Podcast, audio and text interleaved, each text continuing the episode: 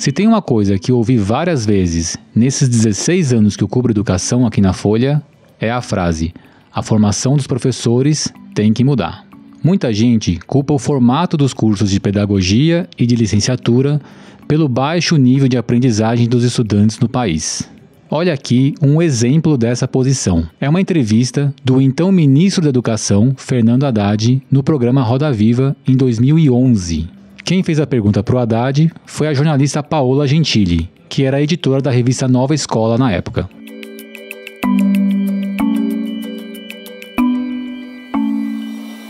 Ministro, quando a, a gente Paula. vai em eventos de, que falam de qualidade de educação, a conclusão é sempre a mesma. É preciso investir na formação inicial dos professores. A gente tem duas pesquisas na Fundação Vitor Tivita que são mais ou menos chocantes. Uma delas diz que só 20%, a gente analisou uh, o currículo da, das faculdades de educação e das licenciaturas do Brasil inteiro. Só 20% das disciplinas são ligadas a conteúdos que são ensinados na escola e a como ensinar. E a outra pesquisa mostra que só 2% dos alunos do ensino médio querem ser professor. É, o que, que a gente faz com a educação do professor? A gente tinha os institutos superiores de educação que perderam o fôlego, acabaram não. Hoje a gente não tem mais essa representatividade, acabaram não tendo incentivo para continuar. E a gente tem as universidades que estão focadas em formar pesquisadores de educação. Como é que o Ministério da Educação pode investir na educação do professor. O que, que a gente. Tem um colunista que diz que o governo entra na favela, no Morro do Alemão, mas não entra na universidade. Mexer no currículo da universidade para formar professores, para atender as necessidades da escola pública, é um vespeiro? Que você diz bem, ela não está focada para o exercício profissional, pelo menos com, na proporção devida. Né? Ou seja, as pessoas têm que ter mais disciplinas voltadas para o exercício do magistério né? E, e isso tanto teóricas quanto práticas, porque às vezes eu ouço dizer que há muita teoria em cursos de pedagogia e não é verdade. Pelo menos não são teorias ligadas à educação. Na sua resposta, o Haddad deu uma palhinha da grande discussão sobre a formação de professores. Os cursos são muito teóricos? Deveria ter uma carga horária prática maior? Ele falou isso há oito anos, mas o tema segue em alta.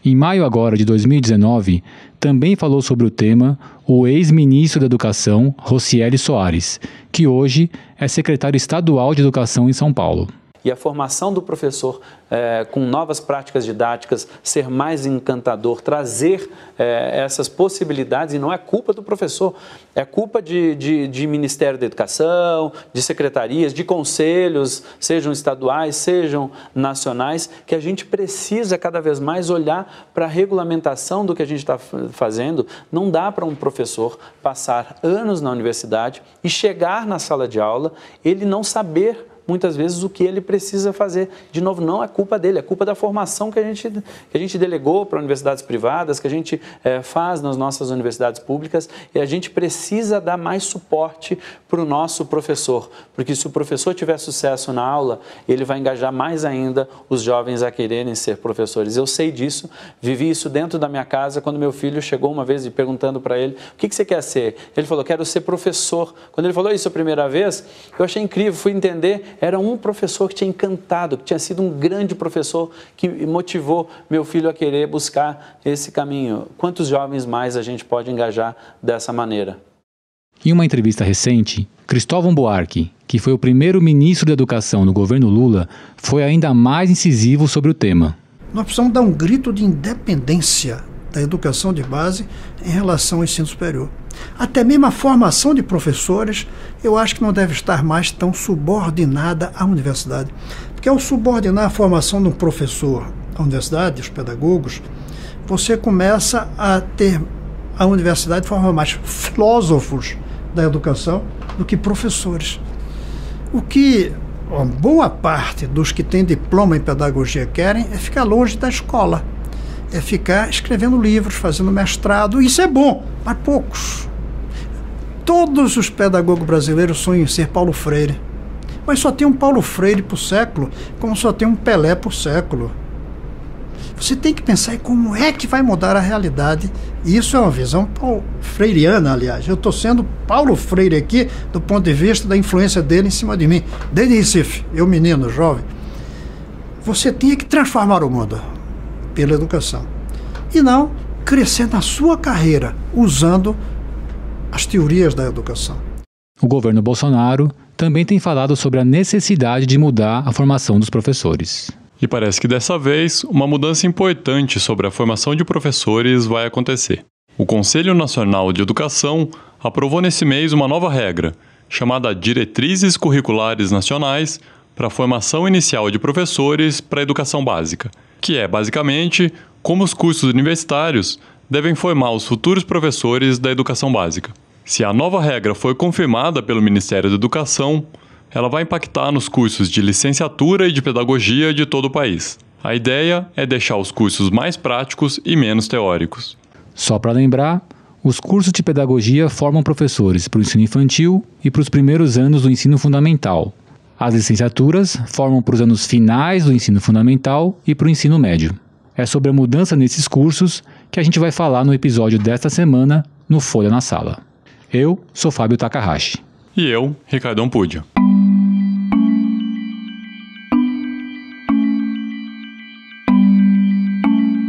Para entender o que são essas mudanças, a gente conversou com Mozart Neves.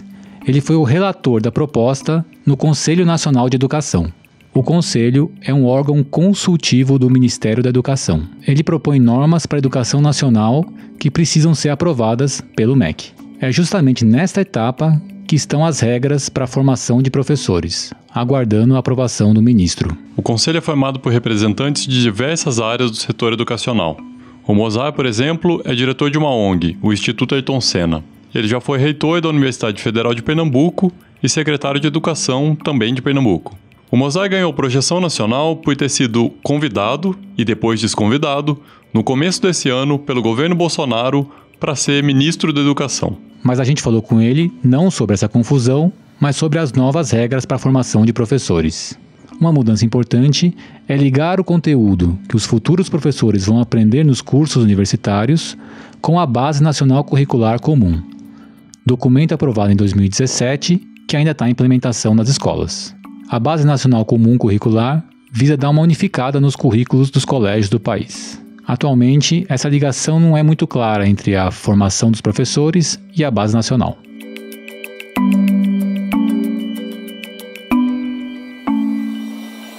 A principal mudança está exatamente na concepção da formação proposta, uma formação inicial que tenta e procura dialogar com as competências gerais da BNCC, não é? Porque para você desenvolver as competências previstas nos estudantes em conformidade com a BNCC, era preciso também você ter o professor com competências desenvolvidas para isso, que encaminharam é, no final de 2018 é, um conjunto de competências específicas pautadas em três dimensões: conhecimento profissional, prática profissional e engajamento profissional e as respectivas habilidades para cada uma dessas competências. Talvez a alteração mais profunda e visível seja o aumento da importância de atividades práticas na formação do professor. A ideia é que o ainda universitário já tenha contato com escolas desde o começo do curso. Atualmente, eles vão para o estágio só no fim. Além disso, Metade da carga horária do curso deverá ser voltada para conteúdos que o professor vai ensinar em sala de aula, tirando espaço da carga horária usada para teoria. Todos os estudos que nós é, analisamos é, claramente mostrava que era muito teórica a formação aqui no Brasil era preciso apostar e principalmente implementar questões que pudessem, é, tra se, traduzir, que pudessem se traduzir no esforço prático da formação do professor. Então a gente os trabalhos de Bernadette Gatt, todos os trabalhos sérios com base em evidências mostravam exatamente isso, que no Brasil era se carregava muito em normas, em resoluções, em coisas teóricas na formação do professor e pouca prática. O segundo aspecto, que é muito importante no nosso entendimento, é que na própria resolução também a gente já começa a questão da introdução da prática já no primeiro ano de curso. Então, é, em lugar de esperar chegar no último ano para fazer só o estágio real, que não funciona até então, a gente espera que haja exatamente mais supervisão e a própria forma como a gente está avaliando o processo de formação dos alunos, nós esperamos, isso para isso, um dos capítulos que nós dedicamos é a mudança na forma de avaliar pelo INEP, para que capte o desenvolvimento dessas competências e habilidades né, de tal maneira que, de alguma forma, a gente possa saber se efetivamente os alunos estão realizando a prática, desenvolvendo essas habilidades e competências. Agora, tem que ter um trabalho sério de supervisão. A supervisão que ele está falando é aquela que os estagiários precisam receber de profissionais. Né? Nós perdemos isso. Não dá para botar em qualquer escola, porque aí também você fragmenta e dispersa toda uma energia. É preciso ser em escolas conveniadas para que na prática esse estágio se realize. E, além disso, é, mesmo no, no campo da prática na universidade, a gente está propondo também é, a questão que, no parecer, nós chamamos de Instituto de Formação de Professores, e na resolução está unidades integradas, é para também romper essa questão da atual fragmentação na formação.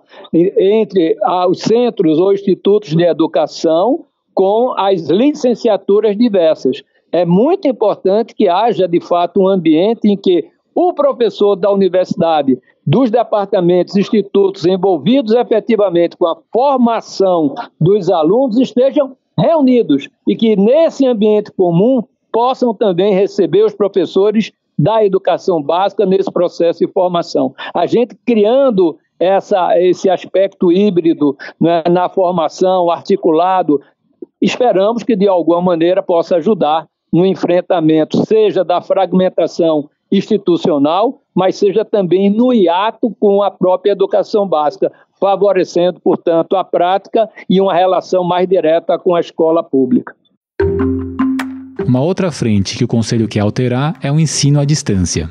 Hoje, mais da metade dos matriculados em pedagogia já estão nessa modalidade.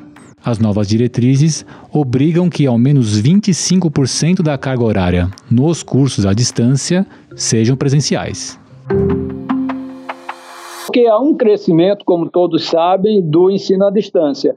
Não o ensino à distância pelo ensino à distância, né? mas exatamente para que não, a, a, isso não levasse a uma perda da formação prática, não é? e principalmente um ensino à distância que fosse pautado em evidências, portanto, em pesquisas mostrando que efetivamente aquelas habilidades e competências previstas aqui, tanto na resolução como no parecer, pudessem ser desenvolvidas. É por, é por isso que a gente colocou o artigo 14, que é um mecanismo que, no nosso entendimento, procura zelar pela qualidade do EAD, juntamente com o parágrafo 5 do artigo 15, né, em que é, a gente coloca a obrigatoriedade da parte prática, seja tanto no modelo presencial como no modelo do EAD.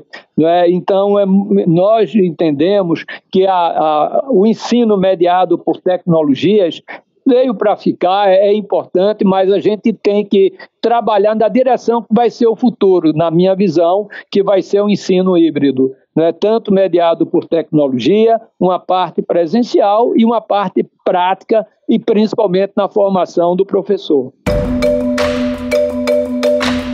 Se as mudanças parecem fazer sentido quando ouvimos gestores, ex-ministros da educação, ex-secretários, a coisa muda de figura se ouvimos outros setores da educação. Diversas entidades se manifestaram contrárias à nova regra. Um exemplo é a Amped, associação que representa pesquisadores de educação. Uma das principais críticas é justamente contra a definição da carga horária que deve ser destinada à prática. Para esses setores da educação, não é possível separar teoria da prática. Essas entidades defendem que deveria ser mantida uma resolução de 2015, já em vigor, sobre o tema. Falamos com o relator dessa proposta, o professor Luiz Dourado, da Universidade Federal de Goiás.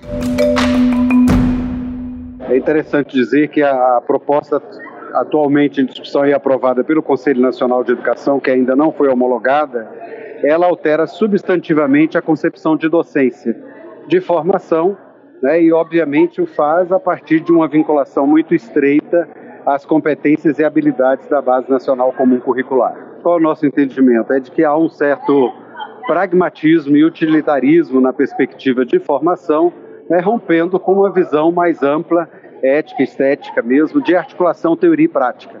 Há uma ênfase no municiamento prático, ainda que se fale em algum momento de articulação teoria e prática, mas o, o, o centro, o cerne da proposta é de fato é, uma, uma, perspectiva mais utilitarista da prática, como fazer com a grande centralidade em detrimento de uma reflexão mais abrangente sobre o pensar e o fazer político-pedagógico dos profissionais da educação de educação básica. Na verdade, o nosso entendimento é o entendimento de mais de 30 entidades nacionais que se manifestaram é de que o Conselho Nacional de Educação é, fez uma, uma, uma discussão aligerada houve apenas uma audiência pública. Né? Então, nós entendemos que não houve uma discussão e, sobretudo, um levantamento né, já do, do, processo de materialização da Resolução 2 de 2015.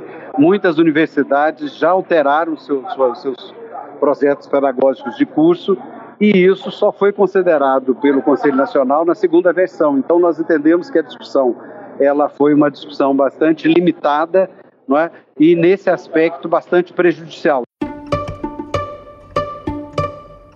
Tem essa tensão no meio educacional, mas quem vai decidir mesmo a situação é o Ministério da Educação. É o ministro que decide se a proposta vai valer ou não. O Mosaic tem uma avaliação de que a aprovação está bem encaminhada. Dois secretários do próprio MEC votaram pela aprovação da medida no Conselho Nacional de Educação, que, aliás, passou por unanimidade. E se a nova regra foi confirmada? O que garante que ela vai, de fato, mudar a realidade nas faculdades?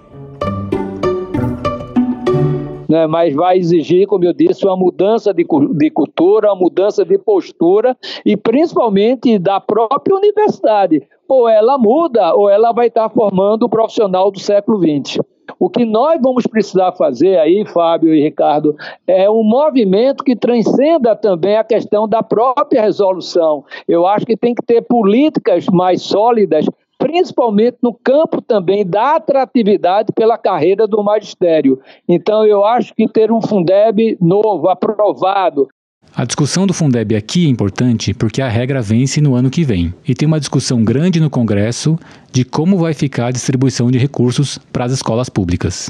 Né, que seja capaz também de levar em consideração os resultados educacionais, né, a gente ter um mecanismo de atratividade com bolsas para jovens e futuros professores, é uma política de supervisão e avaliação que realmente contemple e possa exatamente contemplar e reconhecer quem está fazendo certo e trazer para essa discussão é, a, o papel do terceiro setor, que eu acho que vai ser relevante, tanto para a BNCC, como já está sendo, como também para a própria formação. Esse foi o Folha na Sala, o podcast da Folha para professores, em parceria com o Itaú Social. Neste episódio, usamos áudios da TV Cultura e do Instituto Unibanco. A edição de som foi de Stefano Macarini. Nossos episódios vão ao ar sempre às terças, às seis da manhã, em todos os aplicativos de podcast e na home da Folha. Até a próxima terça. Até!